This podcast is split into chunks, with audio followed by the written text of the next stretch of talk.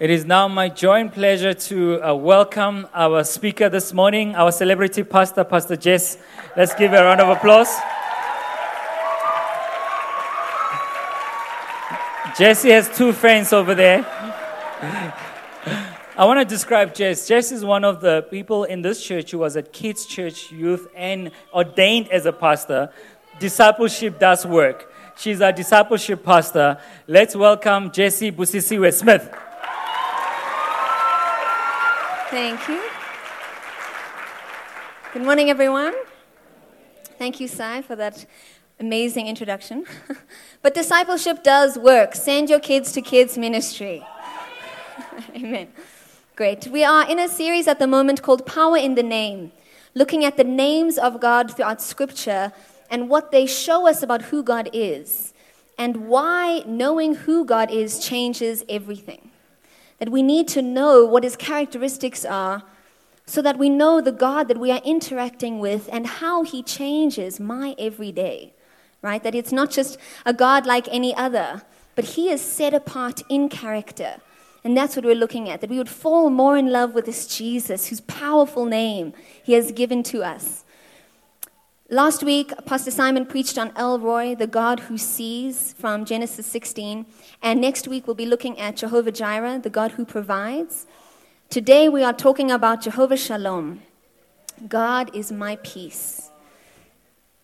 We'll be looking at the story of Gideon, because he was the one who named God, God is my peace. He declared that name and built an altar to him. And Gideon was facing both challenges in his nation, external conflict and internal conflict, that his nation was in turmoil. There were things that were broken all around him. But more than that, Gideon's soul was broken, and he had lost hope. And Gideon needed to encounter God in order to find peace again. But moreover, God used Gideon to bring peace to his nation, to be a bringer of peace wherever he was. And that that's what Jehovah Shalom does, that he gives us peace and enables us to be bringers of peace wherever we go. So we'll be looking at that today, but let's just pray as we begin. Father, I thank you for this time together. I thank you, Lord, that you are our peace. Not anything else can give us peace like you do, Jesus. And I pray, Holy Spirit, that you would open our hearts this morning to see the areas where we need your peace, Lord, to examine why we are not accessing the peace that you have given us, Jesus. Even as we reflect on twenty seventeen, Lord God, it's so easy to remember the challenges and the difficulties and to feel like we don't have peace. But I pray that this morning, Jehovah Shalom, you would come in and change us. Do what only you can do, Jesus. Change us to become more like you, Lord, to encounter your peace, Jesus. Holy Spirit, convict us. Where we have stepped outside of your peace, where we have not believed that you were enough, come and convict us this morning. We commit this time to you, Jesus. Amen. Great. If you can turn in your Bibles to Judges chapter six, we're going to be reading most of this chapter, and so I would encourage you to follow on in your Bibles because um, it's quite a long chapter. Judges five ends with the story of um, Deborah, who was the judge before Gideon, and how she ruled out, ruled out. She conquered the army of Sisera and um, brought Israel into that promise again. But Israel had peace for forty years after Deborah, and then we pick up the story from Judges chapter six. The people of Israel did what was evil in the sight of the Lord, and the Lord gave them into the hand of Midian seven years. And the hand of Midian overpowered Israel, and because of Midian, the people of Israel made for themselves dens that are in the mountains and caves and strongholds. For whenever the Israelites planted crops, the Midianites and the Amalekites, the people of the east, would come up against them. They would encamp against them and devour the produce of the land as far as Gaza and leave no sustenance in Israel, no sheep or ox or donkey. They would come up with their livestock and their tents, and they would come like locusts in number. Both they and their camels could not be counted, so that they laid waste the land as they came in. And Israel was brought very low because of Midian. the people of Israel cried out for help to the Lord. And the Lord sent a prophet to the people of Israel. And he said to them, "Thus says the Lord, the God of Israel, I led you up from Egypt and brought you out of the house of slavery. And I delivered you from the hand of the Egyptians and the hand of all who oppressed you, and drove them out before you and gave you their land.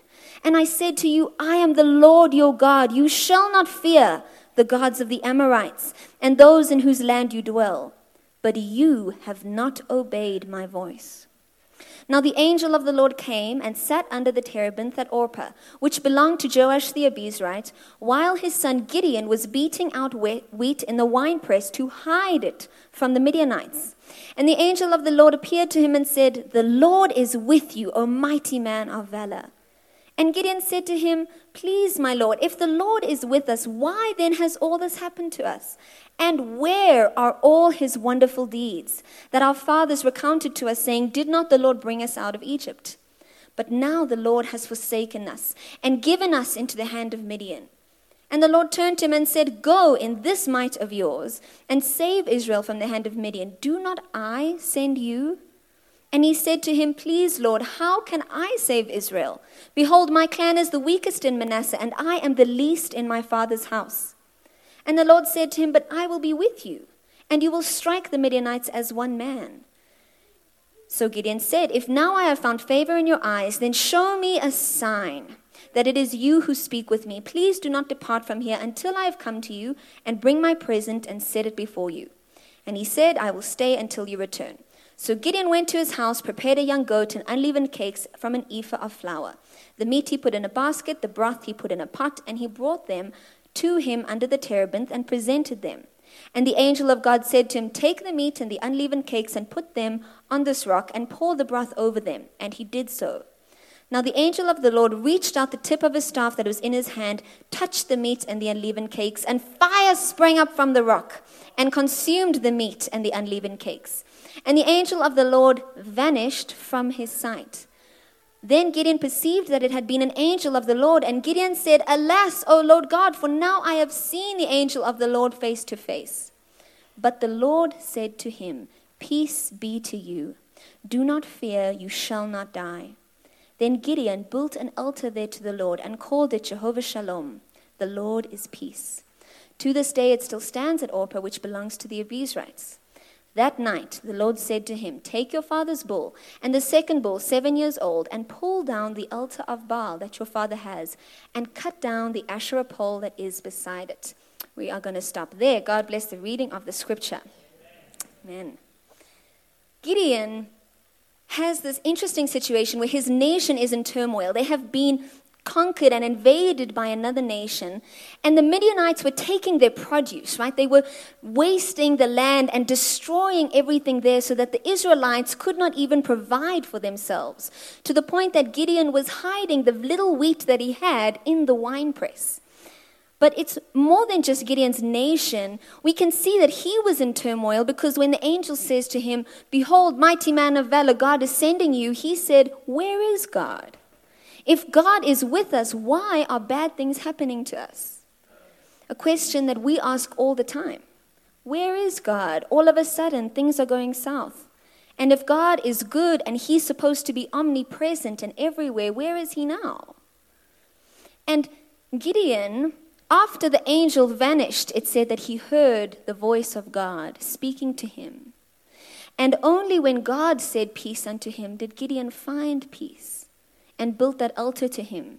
He found peace before the Midianites had been conquered, before his nation had changed, before his family had changed. He found peace because of God. And in God's presence was there peace enough for him to build that altar. You see, it's only God's presence that gives us peace. It is not in what God does for us that we find peace. It is not in God delivering us that we find peace. It is in God's presence that we find peace. And that is what caused Gideon to build this altar. And so this morning we're going to look at how we can have peace in God to deal with ex- uh, internal conflict, and peace with God to deal with external conflict, the things that surround us. When when God spoke to him and said, you know, that peace be unto you, you shall not die, that Gideon's revelation was so strong, right, that this God is my source of peace. Not anything else, not not not what is around me, because that's how his interaction with the angel started, where the angel said to him, mighty man of valor. And Gideon's like, mm, if I look around me, there's just turmoil around me. There's no peace here. So how can God be with me? And then the angel answered his cry, and he said, well, you're going to go and defeat the Midianites. I am with you. But then Gideon looked at himself, and he was like, whoa, if I'm the answer, then we're still in a bad situation, because I am the least of my clan. What can I do? It was only when Gideon looked above him to who God was that he found peace. And you will never be able to have enough wit or strength or might or humor to be good enough for every situation. You are not enough to give yourself peace. Your abilities will fall short, and your surroundings will fall short. You may have peace now, but tomorrow you may not. Even Jesus promised us trouble. But it is only him and his presence in which we find peace. It wasn't just Gideon that called God the God of peace. Isaiah said that he's the Prince of Peace. And in Ephesians it says that for he himself is our peace, because he has removed the divide between mankind, that in him, in Jesus, we are all on a level playing ground, and therefore we can have peace because we are all the same before God, that, that he is our peace. So the only way for us to find peace is to fix our eyes on Jesus, the author and the perfecter of our faith. He didn't just start it off, but he will work it out in us. Fixing our eyes on Jesus is really a continual choice to keep my soul anchored in Jesus. He will be the resting place of my soul, not anything else, but Jesus will be the answer of my peace. And I believe that peace has a posture, and that this is the posture of peace. Looking at Jesus, surrendered to him, with my eyes focused on him. In Isaiah twenty-six, it says, you keep him in perfect peace, whose mind is stayed on you, because he trusts in you. Our job is to keep our minds stayed on Jesus, and he will keep us in perfect peace, because he is our peace. The last few weeks have not been particularly easy for me, and it's not because of any one thing that has gone wrong. It's just that all my relationships lately have felt a little like, eh. I don't know how else to describe it. It's just, eh. where it's, it's almost like I can't, I'm not connecting the same way with people as I thought I should. And so I'm kind of feeling a little like abandoned and rejected in all my relationships and not finding peace, right? And so, you know, I go before God and it's like, I just don't have peace here. I could go to all of the people in my life, which is a long list of people, and try and deal with the problem, but I can't really articulate the problem, right? So I would probably just be creating an awkward situation. You know when like you speak to somebody like, you know when you said that thing, and they were like, what? I didn't do anything. And then it just creates an awkward situation. So I probably would just be creating a problem instead of fixing a problem.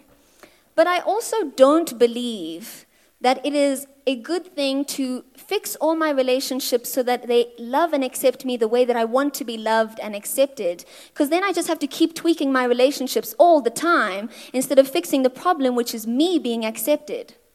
Right? Instead of all my relationships feeding into that place. That it should come from God and God only. And my relationships will echo what I already have in God. So it was this, okay, can't really speak about it. The other option I could do is to bury my feelings. And I'm really, really bad at burying feelings. So that wasn't really going to work. But I also don't think anyone should bury feelings, because where you bury your feelings in your heart, it just becomes hard there until eventually you just have a hard heart.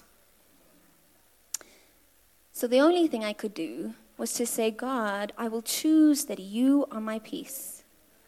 And I will go before you in prayer and stay praying and talking about this stuff until you are peace in me. And until I have felt the peace of your presence. And then I will take that peace into every situation I face. That time in prayer of fixing my eyes on Jesus and staying in this posture until it doesn't matter what else is going on around me, because He is my peace. And I will discipline myself to get peace from Him and Him alone. Because I think a lot of the time we're like, Jesus is my peace, and the house you will give me will also be my peace, Jesus. And we add on to what our peace looks like. Especially having been Christian for a while, that it starts out with one thing and my soul being happy, and then it starts to change because I'm used to this now. I need some other stuff in order to feel peaceful. And we don't have the discipline of staying in Jesus and letting Him and Him alone be the source of my peace. Scripture very clearly so- shows us that the way that we fix our eyes on Jesus is through prayer. And prayer is how we access His peace, right? That that position of staying in God. Philippians four, we all know the scripture so well. Do not be anxious about anything, but in everything, with prayer and supplication and thanksgiving, make your requests known to God, and the peace of God, which passes and transcends and cannot be limited to any understanding, will guard your heart and mind in Christ Jesus. Praying, staying in prayer, is how I can access that peace. It's very difficult to feel the peace of God's presence when I don't spend time in His presence. And it's really this discipline, right? It's it's not as easy as just, okay, Lord, give me peace, hallelujah, and then I run off to work because I'm late and I just never make time for Jesus. And so then my peace is up and down because I'm not actually spending the time saying my soul is going to be anchored in Jesus first before anything else. I will keep my soul here. I will put a boundary around my soul that it belongs in Jesus' hands. And nothing else is going to determine my peace. Not my relationships, not my car, not my house, not my job, not my finances. Jesus will be my peace. I think that um, another thing that we do subconsciously is that this this posture, this position of staying with our eyes fixed on Jesus, it's great, but it feels like if I stay in this place, I'm actually just going to be walking around like this, and I'm going to knock into things and fall over and stumble and trip, and it's actually just irresponsible. I've got to deal with the stuff in front of me, Jesus. I can't spend all my time just looking at you. Like, there's stuff happening around me that I have to deal with. And we subconsciously assume that this cannot happen at the same time as this. Instead of the faith that it takes to keep my eyes on Jesus no matter what, and believing that if my eyes are on Him, He will lead me into paths of righteousness. And where He tells me to go, I will not stumble. That that is faith. And faith is evidenced by your deeds. Which means that when you respond to a situation, the way you respond will show you what you have faith in. It takes faith for us to stay in that place, that God is enough and His plan is enough for me, that He is my peace. And being with Him means I have peace. Peace through God, right? How do we handle external conflict? The, the stuff around us. I mean, Gideon, after he had had this revelation of peace, he still had to go and fight the Midianites. He still had to go and get the army together. But it wasn't done in a way that any of us would have done things. Not even Gideon. He didn't want to do it this way either. It was done with three hundred men that only God could have chosen through how they drank water. Right? It was this miraculous, doesn't make sense solution to driving out an army of one hundred twenty thousand people. But God's way of bringing peace won't make sense to you. He doesn't do things our way. And so when we're asking Him for a, a solution, do what He tells you to do. Because that is how you will find peace. And really what, what it is, is, is, is it is living righteously. Righteous living is not logical. It doesn't really make sense to us. It doesn't make sense for me to turn the other cheek when someone slaps me. It doesn't make sense for me to give double when somebody asks me for something. It doesn't make sense that I should love my enemy. None of those things make sense. But if I do them, I will find peace. because righteousness leads to peace. Isaiah, I think it's twenty-six or thirty-two, one of them. It says that um, righteousness, the effect of righteousness will be peace, and the result of righteousness, quietness and confidence forever. Isaiah thirty-two. Sin cannot lead to peace. So here's the thing, right? You can't say, I have peace about something that is contrary to the word of God. You may feel like you have peace about living with your boyfriend, but it's not peace from God. Because only righteousness will lead to peace. And we will find ourselves in conflict with things around us because of that. Because our sin will lead to conflict in earth with things around us.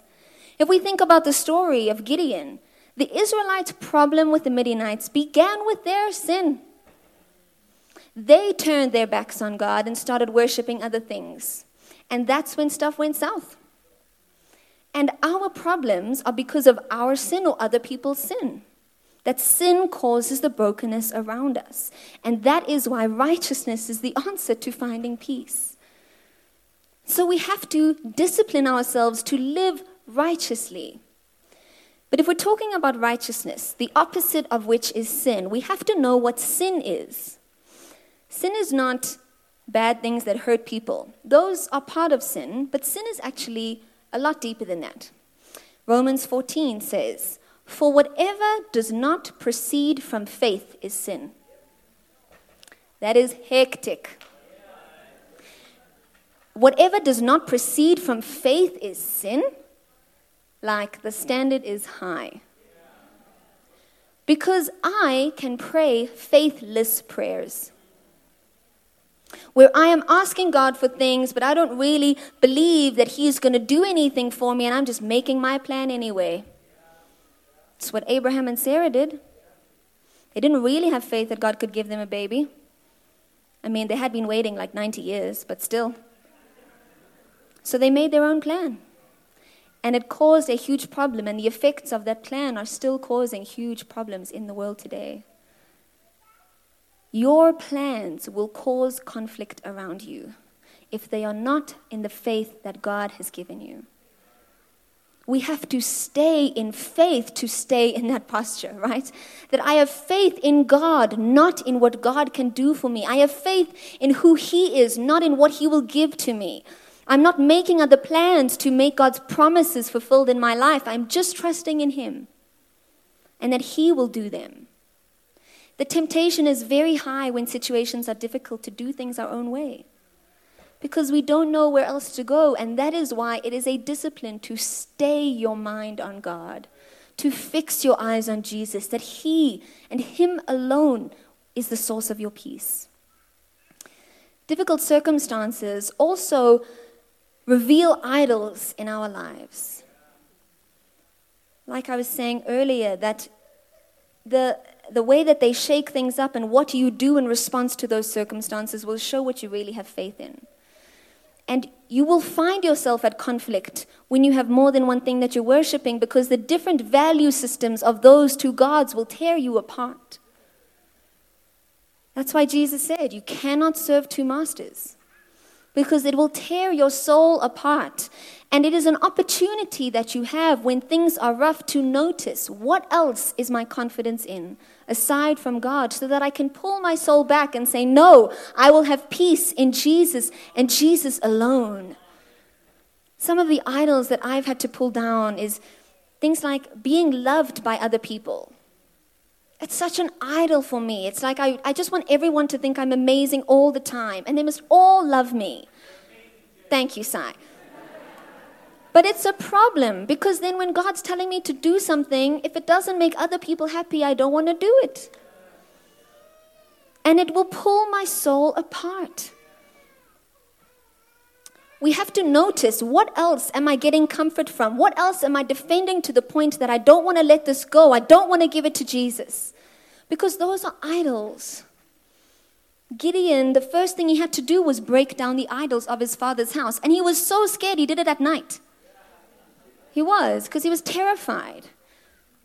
But we have to be like, well, maybe not like Gideon, maybe a little bit braver, but confident enough to root out idols and say, no, I'm not going to settle for this. I know it's wrong. I'm going to repent because Jesus is my peace. So some of the modern altars that we set up, the idols that we worship, being successful, which really means that I define what success is. Because God has a picture of success for your life, but the idol is that you define it instead of God, that it includes a shiny car and a large house, or it includes a beautiful husband, that, that those things are just things. If we make them the definition of success, then we, we, then we create an idol. Addictions, which can be things like alcohol or T V, social media, chocolate. Addictions that we have to root out so that I'm not getting my comfort from anything other than God. Relationships, putting a relationship above God. And it's a fine line because there are relationships that we have to sacrifice for. But we cannot choose those above God. And we cannot sacrifice more for those relationships than we do for God.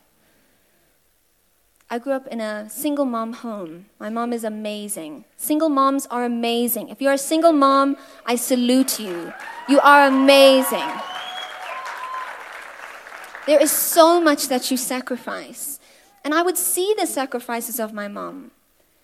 And it's heartbreaking to hear some of the things that she's gone through to provide for me and my sisters. But if I lived my life to protect my mom, that would become an idol. And if my mom lived her life to protect me, I would be an idol for her. That relationships are good, but they can cross the line. And we need to make sure that we honor God above all of our relationships. That I am not living my life for my child or for my husband or for my boss. I am living it for Jesus. Security is another idol that we usually have, and it's usually through money, financial security, having that safety net that I will be okay no matter what. Being loved and approved of by others. It's another idol that we set up.